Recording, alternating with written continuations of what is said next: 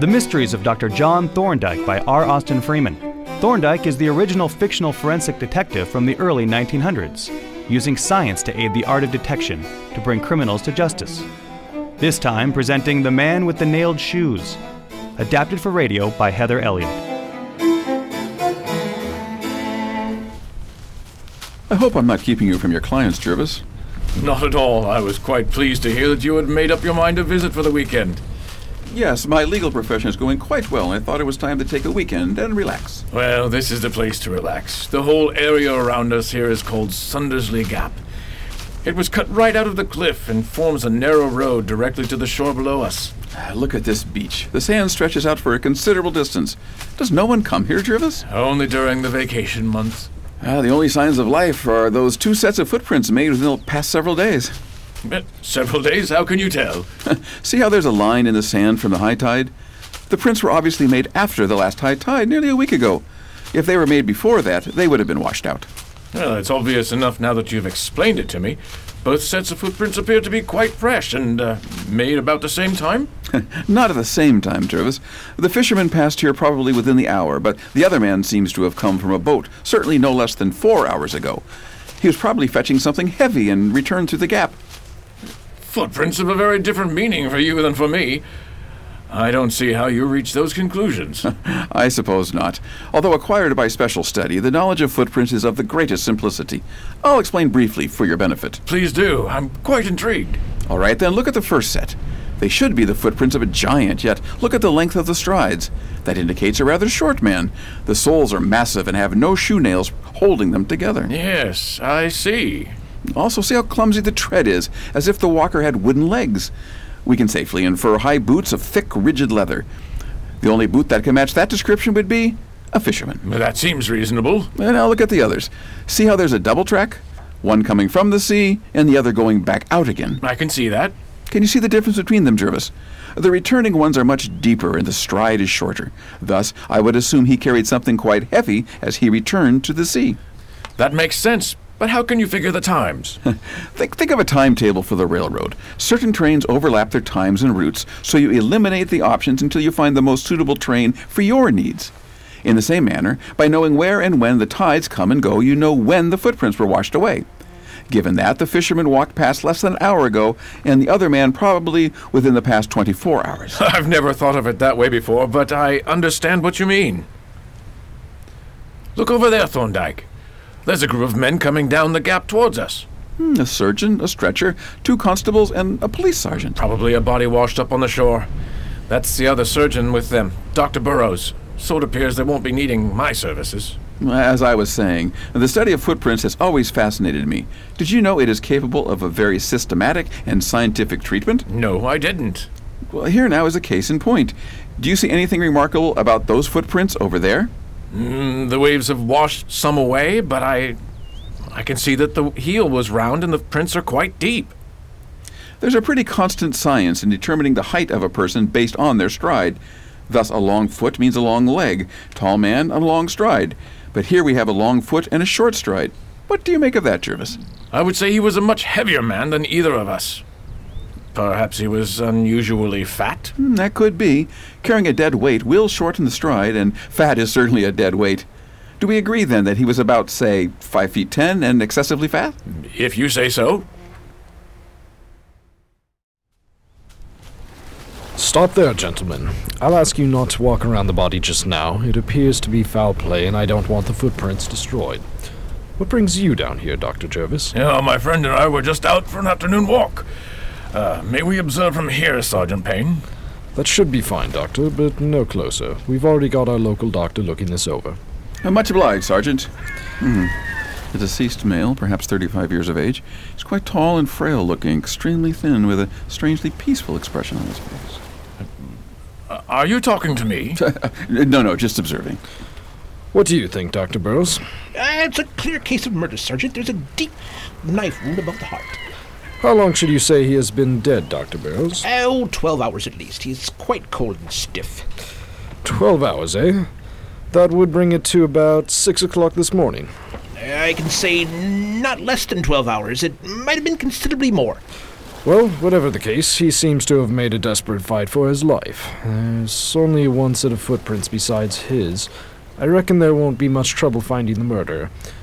Did you see those unusual footprints he left behind? Yes, it seems to be a laborer, judging by the hobnails in his shoes. No, no, the foot is too small, and those are not regular hobnails in the sole. I'd wager they're sporting shoes of some kind. Up to a certain point, it's pretty clear what happened here. And and uh, what would that be? The murderer must have known that Mr. Hearn, the deceased man, would be walking on the beach. He hid in the cliffs and then attacked and stabbed Mr. Hearn in the following struggle. Then he turned and went back up Shepherd's path behind us. And if you follow the tracks, you ought to be able to see where the murderer went.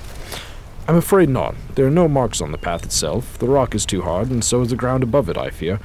But I'll go over it carefully all the same. Very good, very good. Are you finished with your observations and note taking? I'd like to get the body back into town for more thorough examination.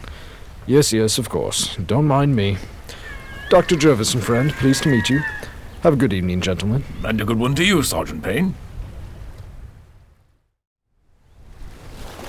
Very smart officer that man is. I should like to know what he wrote in his notebook. His account of the murder seemed reasonable, Ah, yes, very reasonable, but there are several things that still puzzle me. such as I'd rather not say right now. I think I will take a few notes for my own information, starting with the ground the body lay on and the design of his boots. for what? The police sergeant has already done so. Uh, perhaps, but he is not a medico legal professional. I'm just observing for future reference. When I'm finished here, we may as well go back through Shepherd's Path. There may be traces of the murderer after all. There's a police sergeant up ahead. He looks utterly confused. What are you gentlemen doing up there? On our way home, any luck with finding footprints? No, there were a few to begin with, but the further up the cliff I followed them, the more faint they became. The ground is very crumbly. Ah, indeed, we noticed. I shall have to track him down some other way. Is the deceased gentleman a native of this locality? Oh no, sir. He's only been here about three weeks. It's a small village. We know everything that happens. Ah, what was his business then? Pleasure, I believe. Mr. Draper up at the Poplars was an old friend of his. I'm going to call on him now. Hello! Hello! That's Mr. Draper. I expect to hear the news. Is it true, Sergeant, about Mr. Hearn? There's a rumor that he was found dead on the beach. It's quite true, and what's worse is he was murdered. And my God! Murdered? How did it happen? A- And when? Is there any clue to the murderer? We can't say for certain. I was actually just coming up to call on you. Call on me. Wh- What for? We should like to know something about Mr. Hearn, and you are the only person in the place who knew him. I'm afraid I shan't be much help. He was only a casual acquaintance. Just tell me all you know, and we'll find out the rest. I see. Yes, I expect you will. Well, you must come up tomorrow and we'll talk then. I'd rather come this evening. Not this evening. This affair's upset me. I couldn't give you the proper attention. I don't like pressing you, but time is precious. Ah, they should bank up this end of Barker's Pond so people don't keep slipping on the mud. We'll have to go single file through here. Oh, very well. What's the sergeant doing? He motioned for us to step aside. Look, Jervis, Mr. Draper's footprints appear to match those of our murderer. Mr. Draper, would you rather I talk with you tomorrow? Much rather, if you wouldn't mind. In that case, as I've got a good deal to see to this evening, I'll leave you here and make my way to the station. He was in a hurry to leave. Y- You are Dr. Jervis. I saw you coming out of Dr. Cooper's house yesterday, but I don't know your companion. This is a close friend of mine, Dr. John Thorndyke. Thorndyke. The name seems familiar. Are, are you in the law? Yes, I specialize in medico legal practice. Then this horrible affair will interest you from a professional point of view. Were you present when my poor friend's body was found? N- no, we came up when they were removing it. W- What do you know of the events? Not as much as we need to know, I'm afraid. Well, it's been quite nice chatting, gentlemen, but the path to my house is just up ahead. Have a good evening, Mr. Draper. Dr. Jervis, Dr. Thorndyke.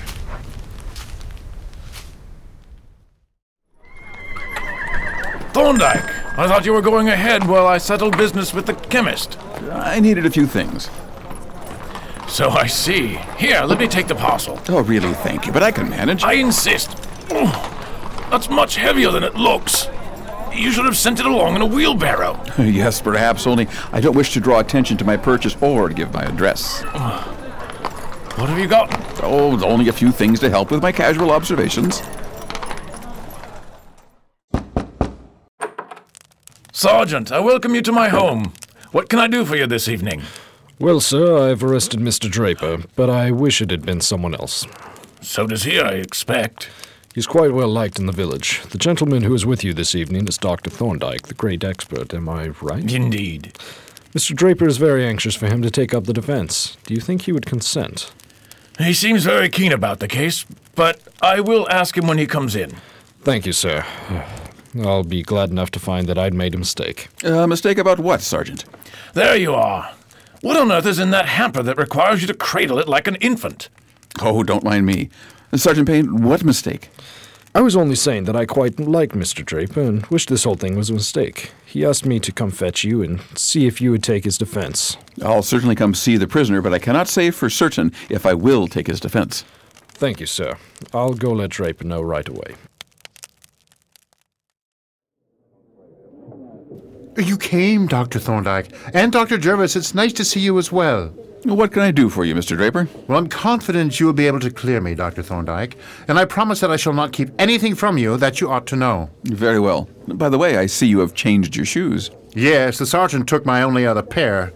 Something about comparing them with footprints. There can't be anything else like those here in Sundersley. I had them made in Edinburgh. Have you more than one pair? No, I have no other nailed boots. Oh, that's important. You have something to tell us that bears on this crime, uh, am I right? Yes. I'm ashamed to say that I'm a discharged convict. Go on. I was a bank clerk when it happened. I was befriended by four young men who were avid gamblers, and I soon learned the game. Before I knew it, I found myself in debts I could not pay. Young and foolish, I gather. Yes, very. They discovered that I have the unfortunate gift of imitating handwriting and warned me to keep silent about it. One evening, Jazar suggested I do a scheme with the promise that it would square away all of my current debts. Gisard, I presume he is one of the four? Yes, it was Gisard, Leach, Pitford, and the late Mr. Hearn.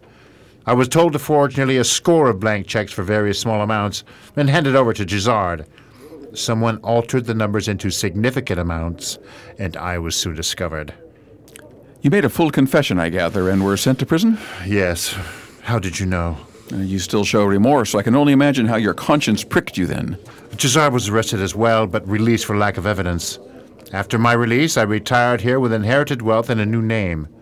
Seven years with no contact, and now they turn up again a month ago. Well, how did you happen to meet them again? I was over in Eastwich when I saw two men who strongly resembled Hearn and Gisard. I shrugged it off and went along my way. Later that day, I discovered a yacht with all four of them on board. Hearn recognized me, but I pretended not to see him. He told the others, I presume. Yes.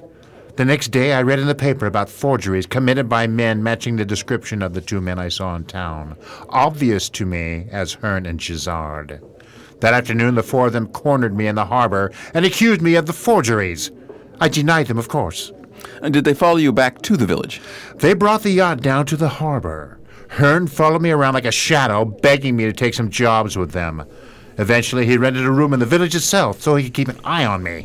And Hmm, how did you react to that? I was angry at first, but despite my better judgment, I rekindled our old friendship, even allowing myself to be kidnapped for a pleasant day of fishing at sea. In a moment of stupidity, I mentioned that I had seen their disguises in town, and their efforts to win me over redoubled. A few nights ago, Hearn made a startling proposition. I'm tired of all this, Draper. Tired of what? All the uncertainty and risk we have been pulling scams and such. I, I wish I could just be done with all of it and turn my life around like you did. Are you jesting? No, no, I'm completely serious. I've been dreading asking you, but I've made up my mind.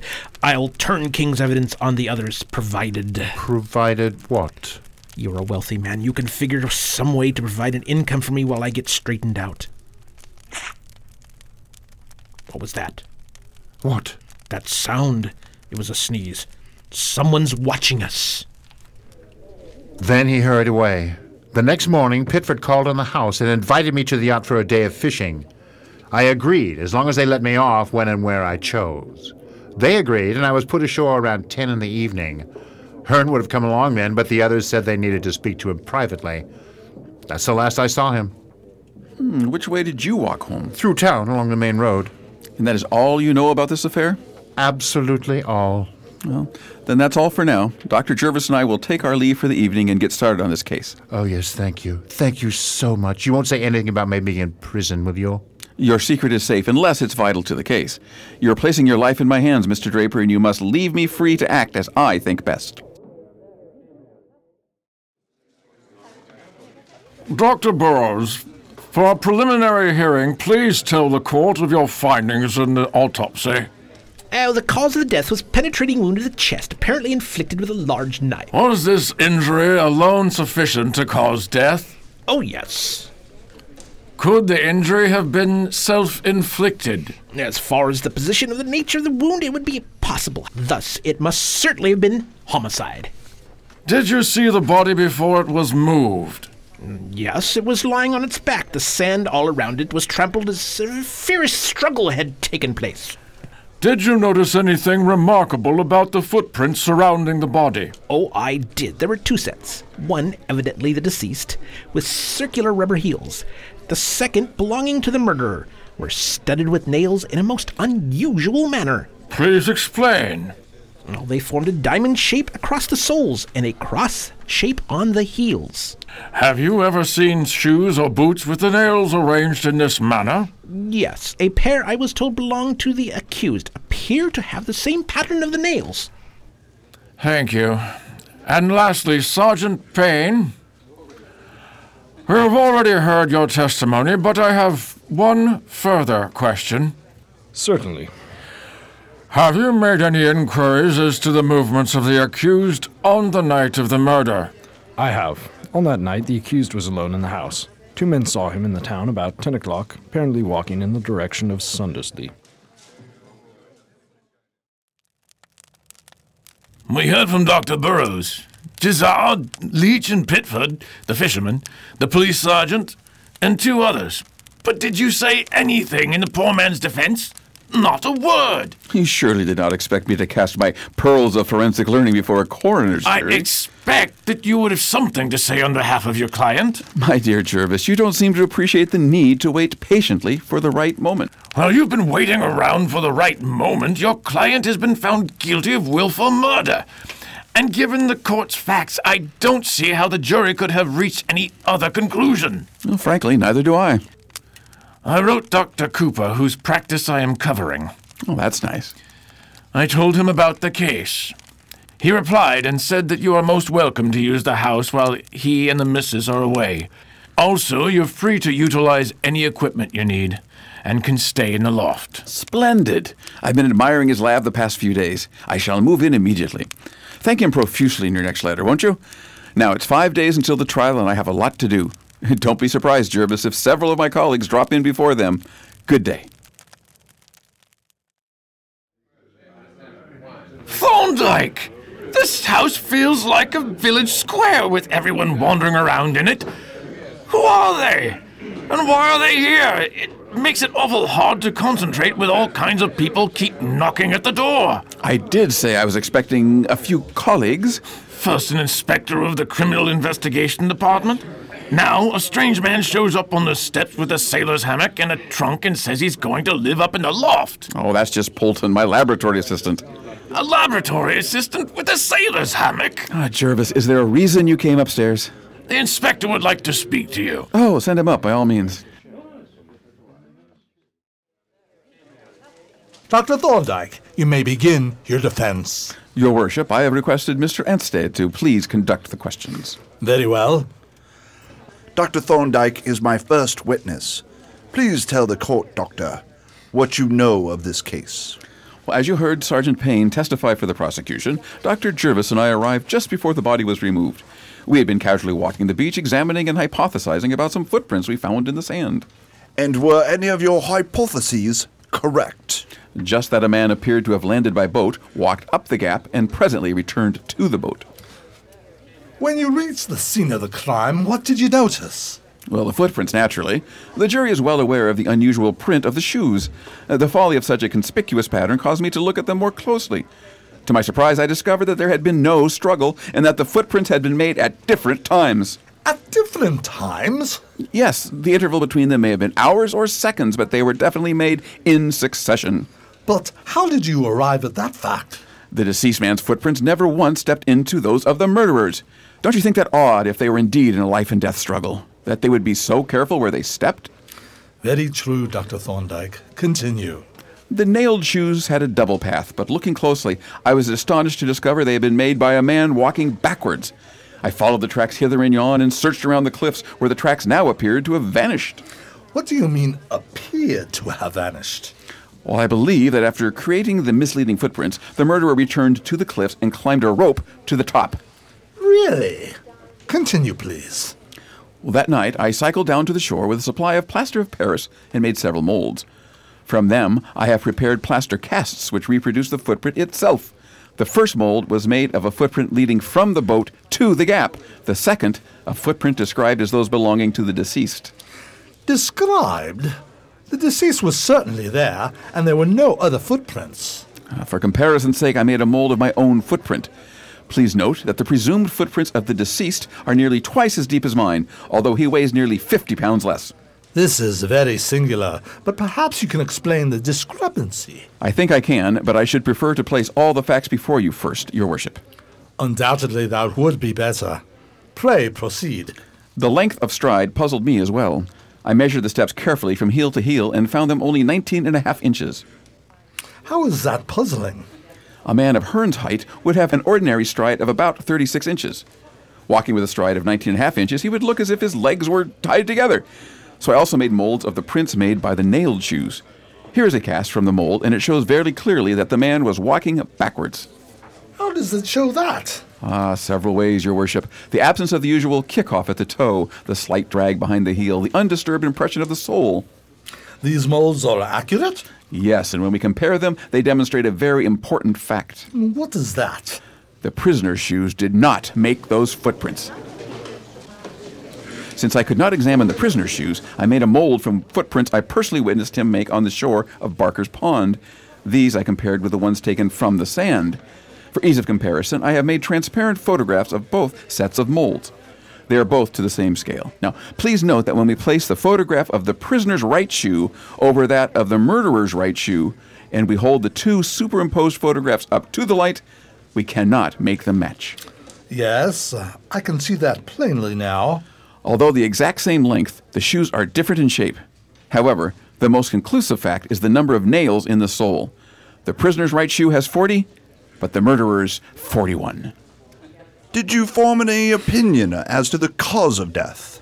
Yes, an overdose of morphia. Have you forgotten the wound capable of causing instantaneous death? Certainly not, Your Worship, and there's no doubt it was there, but when it was inflicted, the deceased had already been dead for close to half an hour. This is incredible. But no doubt you can give your reasons for this amazing conclusion. There are several facts, the most conclusive being the following. The weapon had partially divided both the aorta and the pulmonary artery, the main arteries of the body. Now, during life, these great vessels are full of blood at a high internal pressure, whereas after death, they become almost empty. And what was the state of these arteries? There was only the slightest oozing from some small veins, so that it is certain the wound was inflicted after death. Now, the presence of morphia I discovered by analyzing certain secretions from the body. To be sure, I sent the contents of the stomach to Professor Copeland for more exact examination. Mr. Anstey, is the result of Professor Copeland's analysis known? The professor is here, your worship, and will swear to having obtained over one grain of morphia from the contents of the stomach. In and of itself, this is a poisonous dose, but it represents only what was unabsorbed by the body. This indicates a very large quantity had been ingested. Thank you. And now, Dr. Thorndyke, if you have given us all the facts, perhaps you will tell us what conclusions you have drawn from them. The deceased died from a poisonous dose of morphia. His body was then taken by boat to the gap. The boat probably contained three men one who stayed aboard, one who walked up the gap to the cliffs, and a third carried the body along the shore while wearing the deceased's shoes. And why is this significant? Well, it accounts for the great depth and short stride of the tracks. This man dumped the corpse, then trampled the sand in the neighborhood.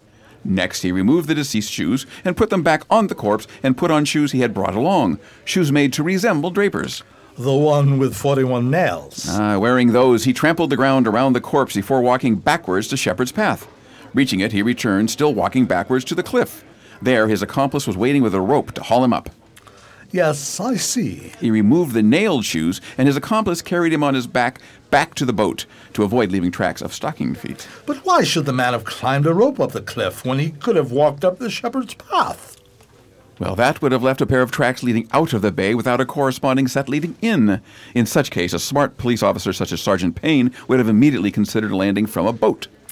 Your explanation is highly ingenious, and it appears to cover all these remarkable facts. Have you anything more to tell us? I do not, Your Worship.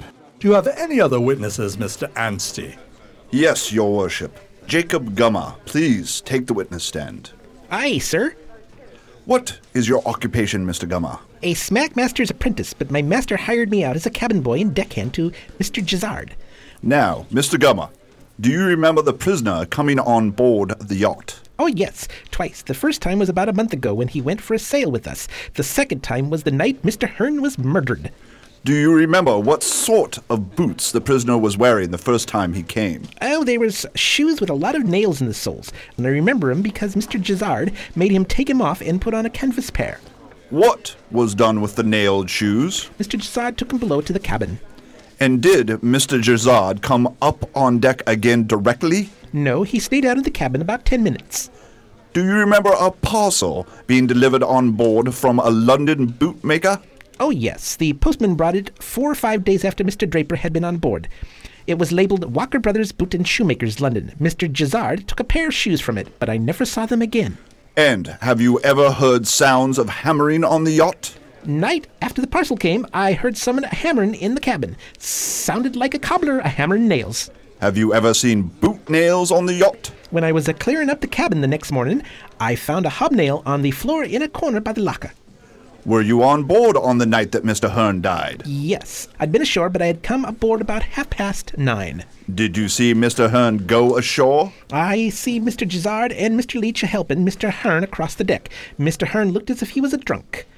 They got him into the boat, and Mr. Gizzard says to me that they were putting Mr. Hearn ashore and that they were going fishing. And he said not to wait for them. Very well.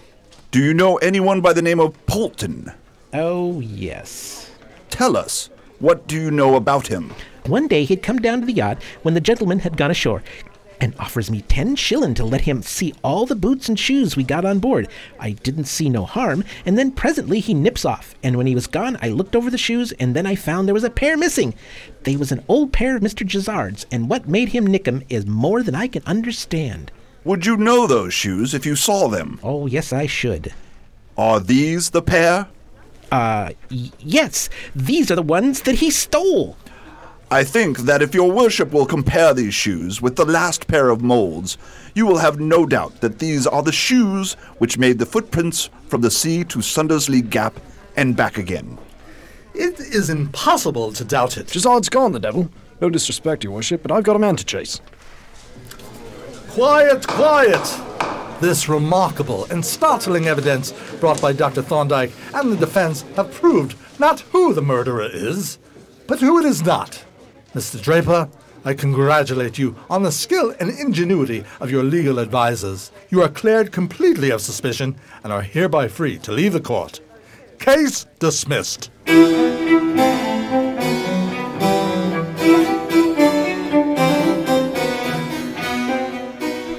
The Mysteries of Dr. John Thorndike, written by R. Austin Freeman, adapted for radio by Heather Elliott. In the cast were Dave Johnson as Dr. John Thorndike, Roy Nessel as Jervis, Jamie Fry as Sergeant Payne, Michael O'Reilly as Mr. Draper. Other parts played by Reed Thompson and Joseph McGuire. I'm your announcer, Jason Lind. Edited by Jay Charles. Produced by Joseph C. McGuire. Recorded at KSVR Studios. This was a Radio Theater Project presentation.